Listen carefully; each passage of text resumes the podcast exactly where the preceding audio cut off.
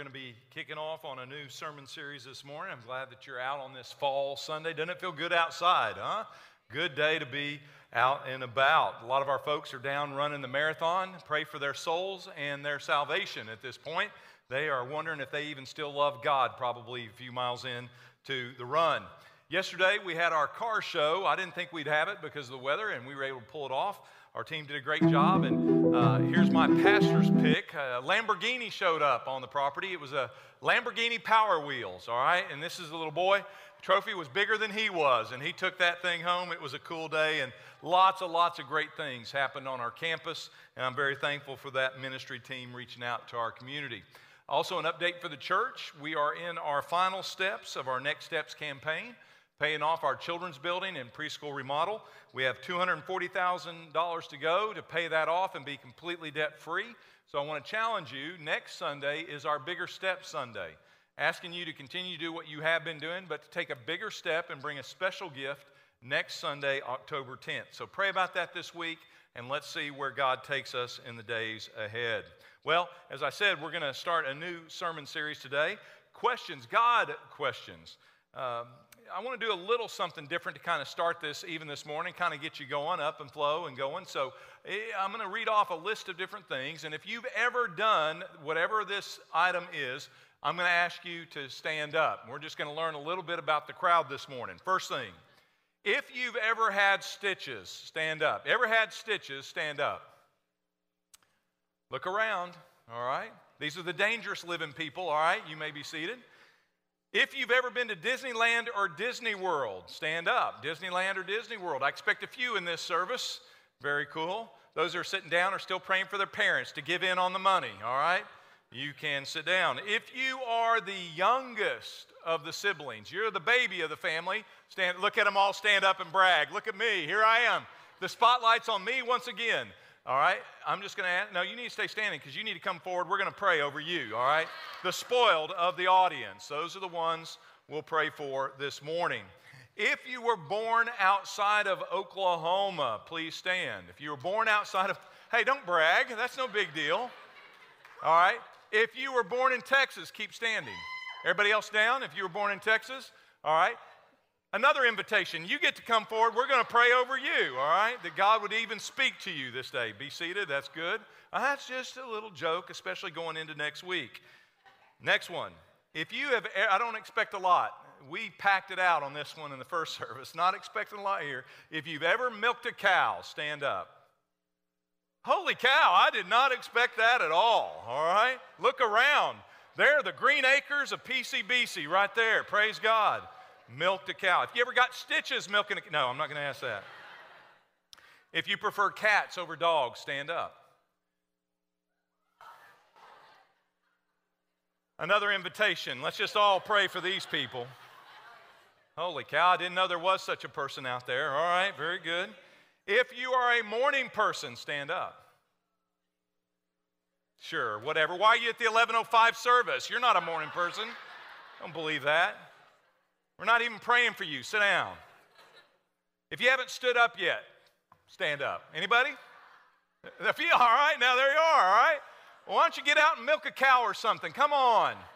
Broaden your horizons, all right? Now, those questions are silly questions, but you learn a little bit more about your audience. You know, maybe about who you need to stay away from if you're not wanting stitches or if you want to have an adventurous life, you can figure out some things. You learn a lot by those questions being answered. And, and as much as we learn about you just in that moment, even more so, there's other questions to be answered that you need to answer yourself that God would ask of you that allows you to understand who you are and where you are. And that's the whole purpose of this sermon series. Is to answer the right questions because as I look out in the world today, I find that our culture is giving answers to the wrong questions. Uh, seeking to get us to drink the Kool Aid, to look at this is what life is supposed to be or this is what it should be and given the answers, but they're answering the wrong questions. And so, as you wrestle through some things, there may be some questions you've wrestled with. Questions like, Why am I here? Is there a God? Is there a God who loves me? Why do bad things happen to good people? What's God's will for my life? Those are deep questions that we should be wrestling with that maybe you have wrestled with. Other questions like, why do good things happen to bad football conferences like the SEC get no you? I, I don't understand these things. So there are some deep, deep, profound questions. But the biggest questions you can ever wrestle with are the ones we're going to wrestle with over the next few weeks. They're questions that God asks, that God asks of you and of me. As we look through Scripture, uh, these questions will start to pop out to you from now on. As you see God asking a question, why do we ask questions? We ask questions because we want information. We want to uh, we want to know something. We're inquiring. We're trying to figure something out, so we ask questions because we lack the information. Well, if God knows everything, if He's om- omniscient, if He knows all things, why would an all knowing God ever ask a question? For the same reason we do. Because those questions that God asks helps us discover information that maybe we don't understand or maybe we haven't been thinking about. As you look into Scripture, there are times that God teaches all of us through His Word. He gives us answers. That word that you're holding in your hand or on your phone uh, is God speaking to you. These things have I written that you may know. God's given us answers for life. He's told us how we can have abundant life and how we can have eternal life. He gives us answers. But then there's times where God has to take us deeper. And answers don't always penetrate our heart like they should. Sometimes it's through a question. If you are using our Church Center app, I would encourage you to, to go out on our app, and I've posted a resource for you as we go through this sermon series. And you click on the app, you'll get the front cover here and the front items, and at the very top, uh, circled in red, it says More. If you'll click on the More branch, it will give you a drop down menu, and there's a resource called God Questions. What I've posted on there is a resource I got from my friend Walker Moore many years ago 100 questions in the New Testament that God asks. And what I would encourage you to do is you walk with God one on one as you're praying about your one, is that you would take one question a day and look at that question in the context of Scripture, read the story, read what God was doing in that person's life, but then let God ask you that question. That's one of the things I've been teaching you. Anytime you're in the scripture and you see God ask a question, don't just read what God was trying to say to somebody. Stop, put on the brakes, and put yourself in the question. So today, to kick off the sermon, I thought best place to start, go to the very first question God ever asked. So if you have your Bibles, you can guess. Go to the first book of the Bible, find yourself there in Genesis, the beginning of human history. And we're going to start in Genesis chapter 2. What's pretty fascinating is God begins human history, creating the earth, creating everything, and then he creates man. We find God giving answers. God is a God who wants you to understand his design and his will. He doesn't want you to question it, he doesn't want you to, to, to try to guess at it. He wants you to know truth. And so he begins, verse 15. And we find as God has given these answers, the problem with answers is sometimes they go in one ear and out the other. All your life, you've been growing up with people giving you answers. Your parents telling you what you should and should not do, trying to guide you in the way you should go, giving you answers. You go to school and the teacher tells you what you are to believe and what is truth, and they tell you all these answers. Your boss tells you answers and what to do. Your preacher tells you answers and what to do. God gives answers as well, verse 15. But the Lord God took the man and put him into the Garden of Eden to cultivate it and to keep it. And the Lord God commanded the man, saying, From any tree of the garden you may eat freely. But from the tree of the knowledge of good and evil you should not eat, From the day you eat from it you will surely die. As we look at God uh, speaking into Adam's life, He's created man, He's given him a paradise. Man is perfect without a sin nature. He has a perfect heavenly Father, a perfect paradise, all as well.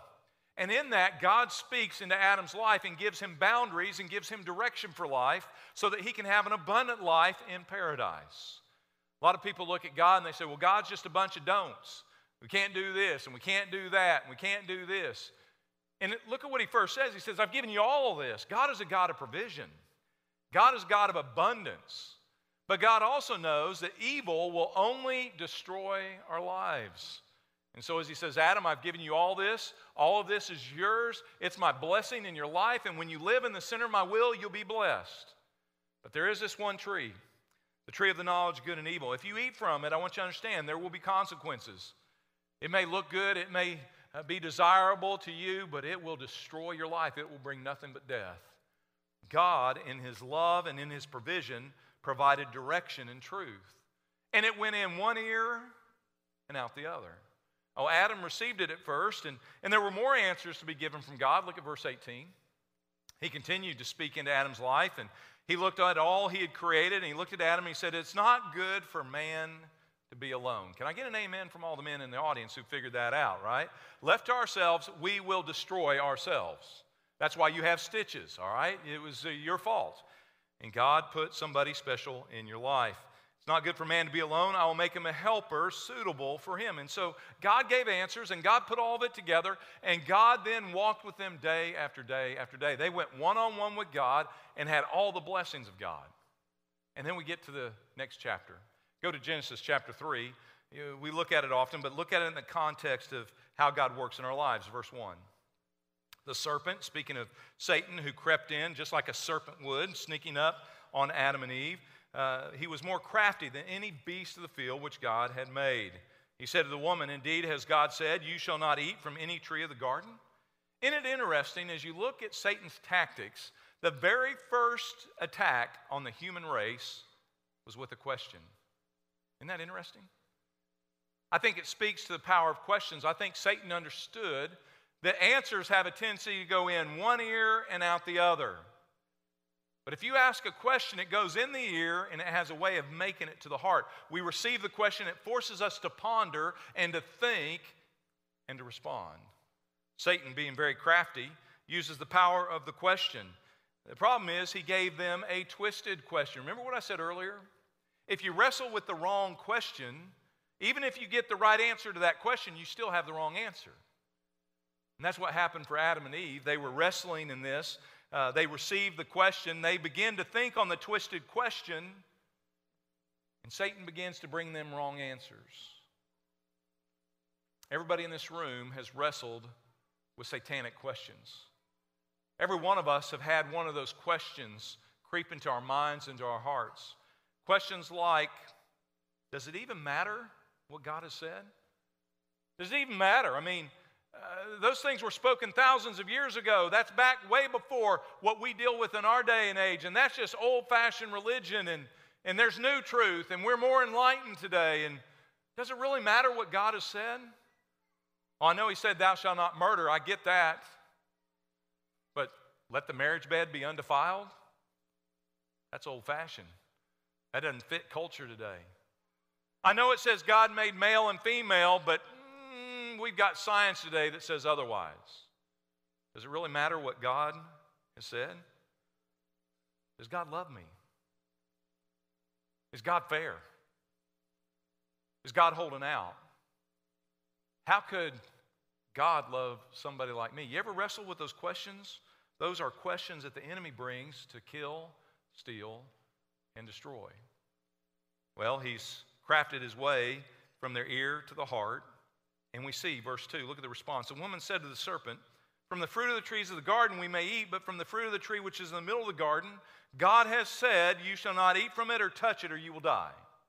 Now, we've looked at this a million times together, but let me just review again. How did, how did Eve even know how to respond? Eve wasn't even created yet when God spoke the truth into Adam. He spoke it to Adam alone. How would she ever know? Well, Adam was created by God to be the spiritual leader of the home. Men, where are we? We're to be the spiritual leaders. We think that that's what mom does. That's what we think the wife should be doing. And we're supposed to be going and earning the bacon and bringing it home. And Adam was supposed to be the spiritual leader. And apparently, he stepped into that because she had a response. How did she know what to say? Apparently, Adam had a devotional with her one morning. And they were sitting down together around the breakfast table and they were starting off their day in prayer, walking with God's going to be here. We're going to get to walk with God this morning. Let's prepare our hearts. And, and oh, sugar, let me tell you what God told me. Open your Bible. And they got their Bible out. Turn to verse 1. Which book? There's only one verse. Just turn to the verse. Life was simple. One verse Bible.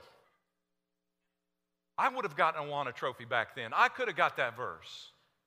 And he sits her down and says, Here it is, sugar.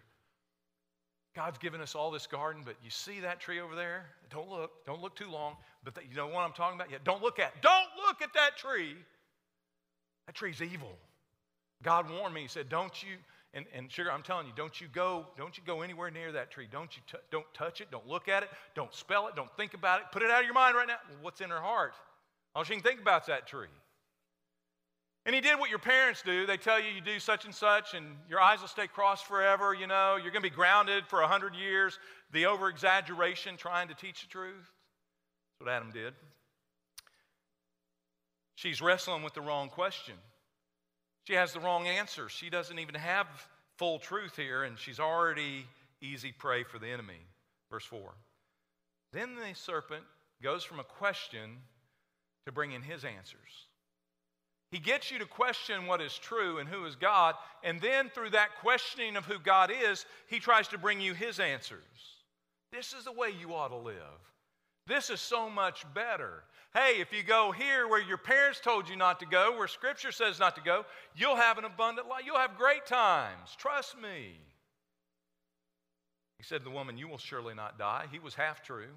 They didn't physically die, but he was hiding and blinding them from the reality of spiritual death. Verse 5. For God knows that the day you eat from it, your eyes will be opened and you'll be like God, knowing good and evil. Here's what's interesting. All of a sudden, Eve has ears to hear. All of a sudden, she is listening. She's listening to the wrong voice. And it all started with a wicked question. It says that she saw that the tree was desirable to make one wise. I told you before that fruit that was hanging, looked at it, and she couldn't resist it.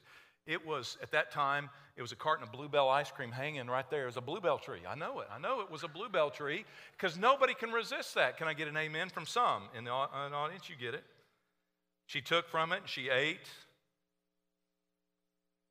And she gave it also to her husband who was with her. And we've talked about this before too. But a lot of people think that Adam was at home.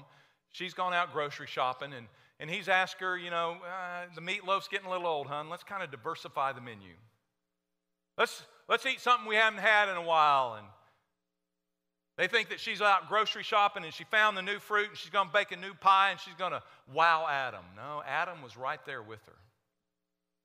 Adam, who once had invested in her spiritually, who was leading her, who had told her, even though he maybe didn't handle it completely right, there's no perfect spiritual leader, is now walking her through the garden all the way where she shouldn't be. And for guys in the room, maybe that's a humble reminder to us to check in and say, Where am I in my responsibility in leading my home and my family? He was right there with her. He allowed her to answer the wrong questions. He allowed her to hear the wrong voice, and he participated with her. Verse 7 says, The eyes of both of them were opened. They knew that they were naked. And while it says their eyes were open, just like most of yours are right now. Just because your eyes are open doesn't mean you see clearly. Matter of fact, the Bible says the God of this world is blind in the minds of those who don't believe. We have eyes wide open, but we're spiritually blind to the truth. And that's what happened to Adam and Eve. Verse 8. So they heard the sound of the Lord God walking in the garden in the cool of the day, and the man and his wife repenting of their sins, realizing that they were now naked, went running to God in forgiveness and asked for his grace. That how it reads? No, Adam and Eve did what's now inherently built into your DNA as a human being. Some of you, uh, you aren't the spanked generation anymore, so we got some younger ones, and I grew up in the spanking generation. I got, well, my brother got spanked, all right? And when dad's car pulled into the driveway all day long, man, we were loving our sin and our rebellion. Mom was telling us, hey, when your daddy gets home, daddy ain't here, is he? Daddy's car parked in the driveway. You think my little brother went running out to dad, giving him a big old hug? What do you think we did? We went and hid under the bed, behind a tree, Mexico, if we could get across the border, whatever it took, because we knew the spanking was coming. Where we get that? Adam. For it says, when they heard God coming, the man and his wife hid themselves from the presence of the Lord. They did it among the trees of the garden. Those trees that were supposed to be a blessing to them now became their hiding place. They were running from God. And we do the very same thing. Instead of seeking right relationship with God, we go in the wrong direction. We think we can hide from God. We actually think that's possible. And the Bible says apparently it is because they hid from the presence of God. So I ask you a question Is that possible? We think it is. There's no place you can go. Whatever's going on inside of you right now, God already knows it. He knows everything. And yet the enemy convinces us hey, you can hide that. You can run. You just get further away. You get outside. You get enough distance, man. You can be in a safer place. And there's some people settling for that lie today, just like Adam and Eve. Well, what would you expect God to do at this point? His holy creation, created in His image, are now marred by sin. He has to be true to His word. The wages of sin is death. You would expect him to come now, and now you see, and here's how most people would see God storming into the garden, his white beard flowing like a Gandalf moment, and he's going to strike them dead with lightning, bolts, and thunder. Because that's who God is an angry God, an old man that just needs to get over it and always looking to zap us. Verse 9, look at it. The Lord God called to the man and he said to him, first question, look at it, underline it. Matter of fact, if you're taking notes, I want you to write down the question. Let God ask this question to you Where are you? Where are you? That's the question, the very first question God ever asked. Why would He ask that question? Is it because He was looking around and, and all of a sudden there's no Adam? Adam, oh, and he's all frantically looking behind every bush and where'd my creation go? Is, is he lost? Does he know where Adam is? Yes. So why would he ever ask the question? Because Adam didn't realize where he was. Put yourself in the question Where are you? Don't be a smart aleck. I'm at Putnam City Baptist Church. Don't you see? I'm sitting in a chair. I'm listening to you, man. Hurry up. Come on. That's not the answer. He wasn't looking for GPS coordinates so he could connect again with Adam. He knew exactly where Adam was. Adam had to discover where he is. And so is that for you and me. Where are you? Where are you in this moment? Now, there's some possibilities. Here are the possibilities. One possibility, just as we read in the beginning of the story, you're walking with God and in the center of His will. That's exactly how Adam started. Every day in the cool of the day, he'd walk with God. He spent time with God and experienced God's will. He was in the center of God's will. It could be that's where you are today. And praise God. Give Him praise this morning and say, God, thank you for protecting me from the lies of the enemy. It could be you're doing the God thing, but you're flirting with evil. Oh, you're showing up for church. You may even open your Bible a time or two during the week, but but you're, you've done that. You, you, that's gotten a little old and stale, and you're starting to flirt outside the will of God. How many times Adam and Eve just kind of strolled by and said, Oh man, I know we're not supposed to be by that tree, but boy, that fruit. I just wonder what that tastes like. Boy, it looks good. And each day they kind of stepped another step closer and another step further from the Lord. It happened for Adam without a sin nature, without the DNA that we woke up in. Even though we're new creatures in Christ, we were born in this world with Adam's DNA. Or it could be another possibility is you're completely distanced from God. Like Adam and Eve, you're, you're running from Him, you've blown it, and you know it, and you're a million miles away from God. And you think that you've hidden yourself from His presence. You thinking that that's, that's just where I need to be, and you've settled for that.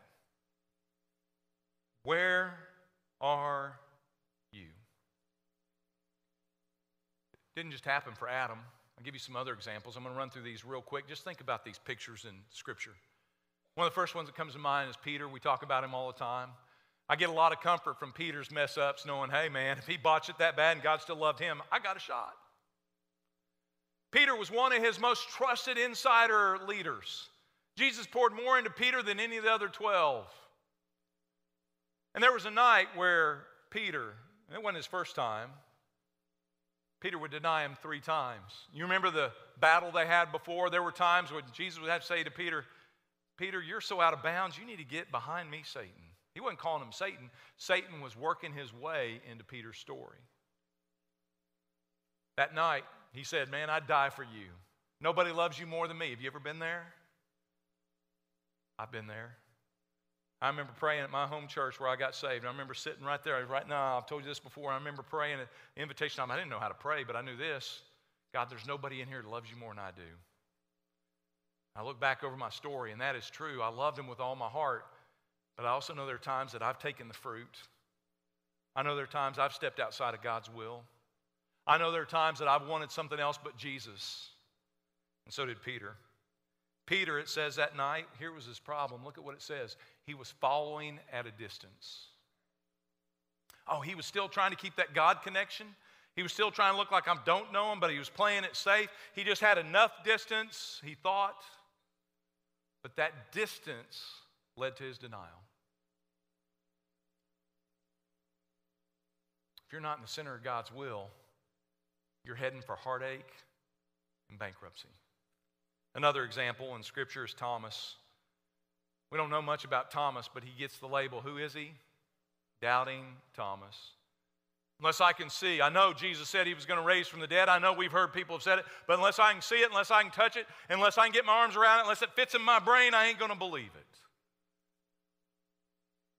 You say, wow, that's pretty calloused. I've never doubted God. Oh, yeah? You say, well, I know the Bible says God will meet every one of my needs according to his riches and glory, but that was before credit cards.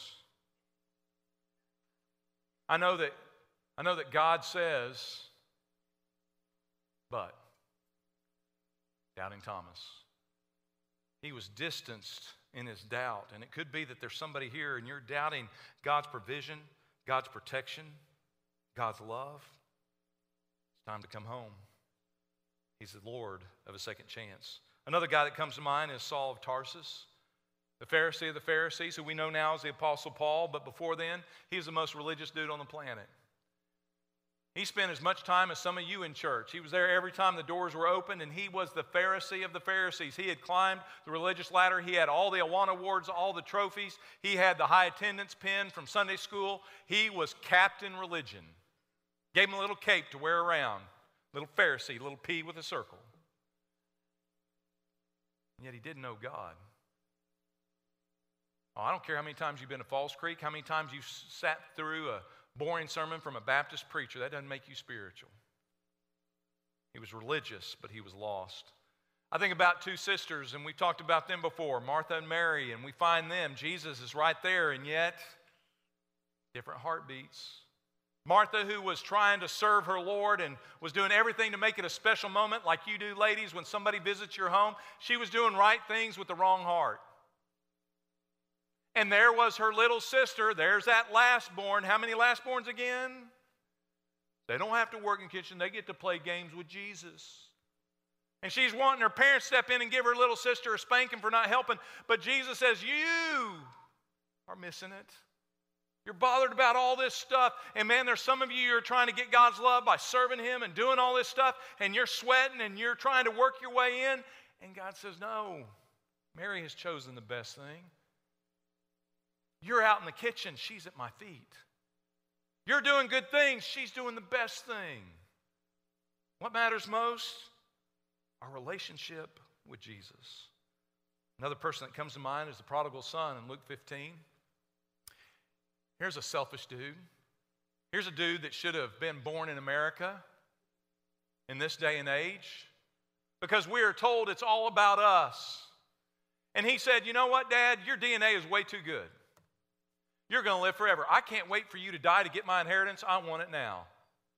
Talk about calloused. Talk about shallow. Talk about selfish. His father gave it to him.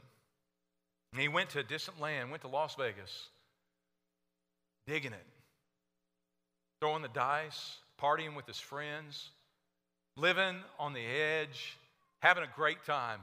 Scripture says sin is pleasurable for a season, but in the end, it brings death. He wakes up and there are no friends around. He's bankrupt. He's spent everything. He's so poor, he can't afford a single meal. He goes to work in the worst place a Jew could ever be, and that was for a pig farmer. Jews were not allowed to eat pork. They're the most disgusting uh, beast on the planet. They're, they're nature's vacuum cleaners. Their flesh is toxic. They're not allowed to eat, and he's feeding these pigs. And matter of fact, he gets so hungry one day, he says, Man, I got to have something to eat, and he's eating pig slop. Distance from the Father. And he wakes up and he says, I was wrong. I need to return to my Father. Maybe today God's waking somebody up in this space. Maybe you thought it's been fun ignoring mom and dad's advice. Maybe you thought it was cool. Yeah, I know God said, but He's waking you up. You're waking up in your pig pen. Matter of fact, there are times I pray for people. And I take them to that story. And when they won't repent of their sin, I said, Let me tell you, I'm going to pray for you. I'm going to pray for you like I believe the prodigal father prayed for the prodigal son. I'm going to pray that you get so miserable in your sin, you wake up in your own pig slop and you come back to God. Don't you pray like that? Yeah, I am. I keep praying for them because they need to get back to the Father. Another one that comes to mind. Those are people that were connected into Jesus but distanced. There was a guy that approached Jesus one time. Maybe this relates to your story. He was a rich ruler, he was a good dude.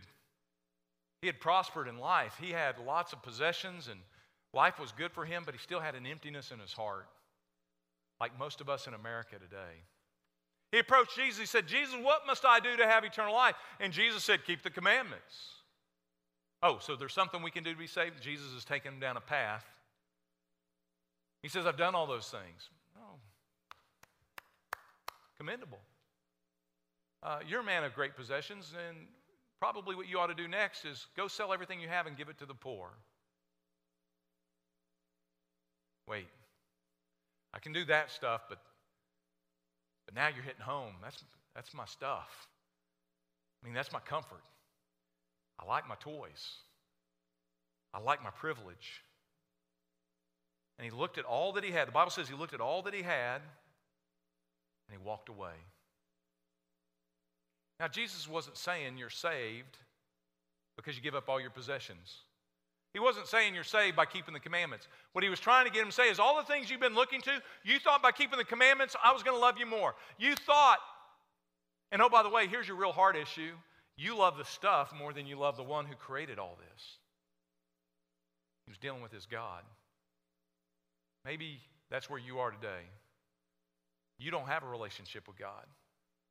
The stuff of this world owns your heart. The Bible says it's by faith that we're saved when we believe in our heart. It's a heart issue. And one last one. Where are you? Where was Judas in all this? Judas was the treasurer of Jesus' ministry. He was the trusted one out of all the 12. Jesus trusted the money to this guy. He was captain company man. All the disciples thought he was Mr. Spiritual. He hung out with Jesus for three and a half years and was treasurer of the ministry. He knew who Jesus was, but he never knew Jesus here. There are a lot of people like Judas. Good people. He was a good guy. You say, oh, Judas was an evil guy. That's where every heart is apart from Jesus. I know who you could answer all the Sunday school answers. That doesn't mean Jesus has given you a new heart. So I don't know where you are today, but I know this. Turn to one last passage and we'll close. Luke 15. Let's go to the prodigal son's ending, verse 20. I don't know how far from God you may be, how far outside the will of God is, but I know there are many today that need to repent and come home. And there are some who need to repent and receive a new father, a heavenly father. That prodigal son, when he came to his senses, he got up from where he was. He wasn't sitting in a chair in a Baptist church, he was in a pig pen. And he got up and he came forward. Oh, we don't do that anymore these days. It's too uncomfortable. Well, how comfortable do you think it was for the prodigal son to come back to his daddy empty handed in pig slop clothes? Say, Dad, I'm back. You think that was a comfortable moment? Let's take a look at the rest of it, verse 20. Take a look.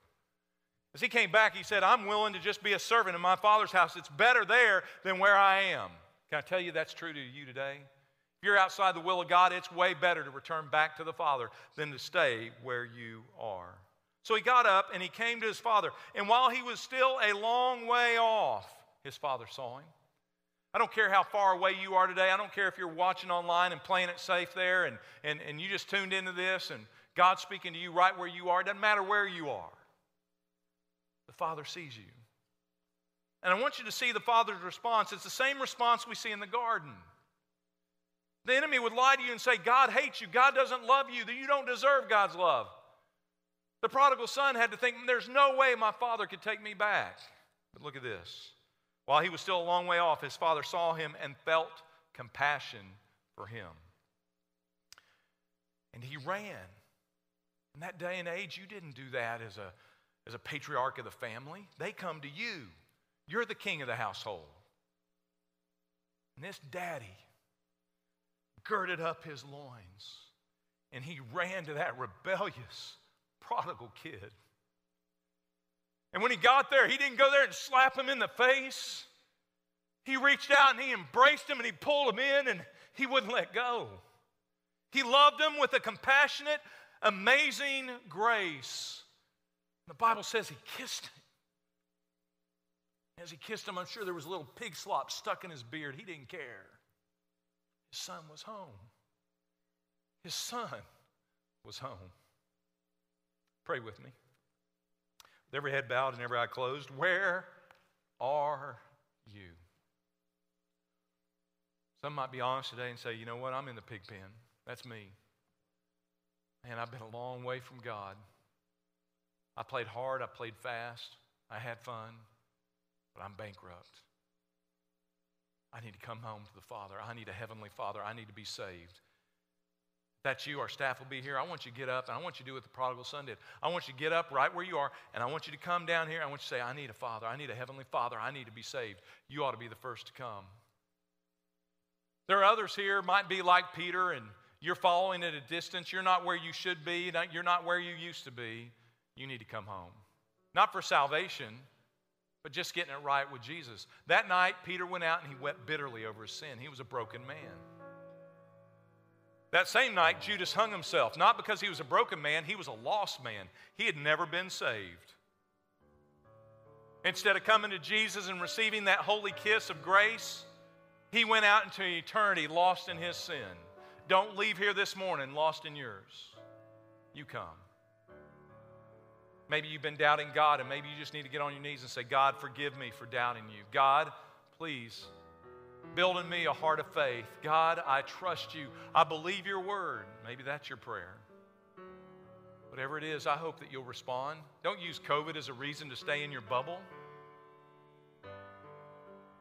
Give God glory this morning. Father, my prayer in this moment. I pray that everyone here could see your compassion and your love. God, that they could see where they are and that you have revealed that to them. And God, whatever that means, whatever the next step is, God, be their shepherd. Guide them now. We're asking in Jesus' name.